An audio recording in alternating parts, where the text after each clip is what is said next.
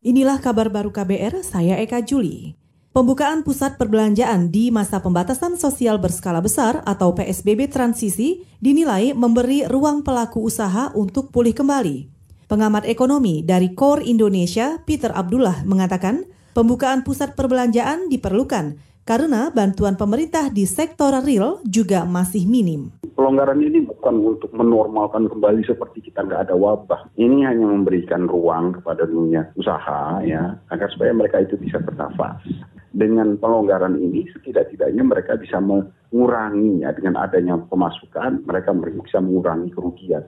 Penurunan pasti, kerugian udah di depan mata. Tapi dengan pelonggaran ini mereka bisa sedikit bernafas karena bantuan pemerintah terhadap sektor real seperti ini tuh minimal sekali. Pengamat ekonomi dari Core Indonesia, Peter Abdullah mencontohkan pembukaan pusat perbelanjaan dan mal di DKI Jakarta diyakini bisa menggairahkan lagi perekonomian ibu kota. Dengan begitu, diharapkan para pelaku usaha semakin tidak mengalami kerugian. Tapi, Peter juga mengingatkan pembukaan pusat perbelanjaan dan mal harus disertai penerapan protokol kesehatan pencegahan COVID-19 yang ketat, selain tetap memperhatikan aturan jaga jarak. Meningkatnya kasus perkawinan anak berdampak pada peningkatan jumlah penderita anak bergizi buruk dan stunting. Deputi Tumbuh Kembang Anak di Kementerian Pemberdayaan Perempuan dan Perlindungan Anak, Leni Rosalin, mencontohkan, pada 2 tahun lalu, kasus gizi buruk balita dan jumlah stunting pada anak sangat sedikit di DKI Jakarta. Itu karena jumlah kasus perkawinan anak juga sangat rendah. Sebaliknya, kasus gizi buruk balita dan stunting pada anak sangat banyak terjadi di Sulawesi Barat. Penyebabnya antara lain karena tingginya jumlah perkawinan anak. Nah ini sekarang stunting nih, sangat pendek dan pendek. DKI angkanya kecil sekali untuk stunting, Sulbar angkanya tinggi untuk stunting. Sulbar angka perkawinan anaknya tinggi diikuti dengan angka status gizi sangat pendek dan pendek pada balita yang juga tinggi. Ya, jadi korelasi ini bisa kita lihat dalam grafik-grafik ini. Deputi Tumbuh Kembang Anak di Kementerian Pemberdayaan Perempuan dan Perlindungan Anak, Leni Rosalin menambahkan, kasus perkawinan anak juga mempengaruhi Indeks Pembangunan Manusia atau IPM.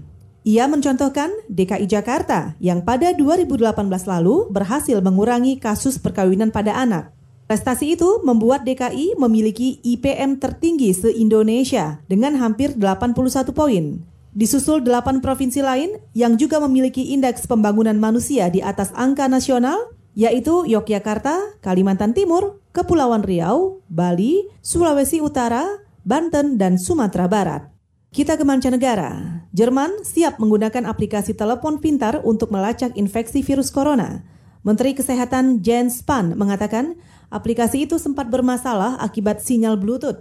Jens menjelaskan, aplikasi itu memanfaatkan sinyal radio jarak pendek Bluetooth untuk mendeteksi dan menyampaikan peringatan bila ada orang yang beresiko terinfeksi virus corona. Koneksi itu juga otomatis dan tanpa perlu terhubung dengan basis data yang terpusat. Ia juga menyebutkan perusahaan Deutsche Telekom dan perusahaan perangkat lunak SAP terlihat dalam pengembangan aplikasi pelacak infeksi virus corona.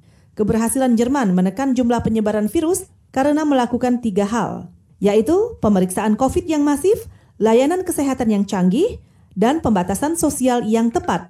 Berdasarkan data Worldometers, jumlah kasus positif COVID-19 di Jerman saat ini mencapai lebih dari 187 orang. Jumlah total pasien sembuh lebih dari 127 orang. Dan jumlah total meninggal lebih dari 8.000 orang. Saudara, demikian kabar baru. Saya Eka Juli.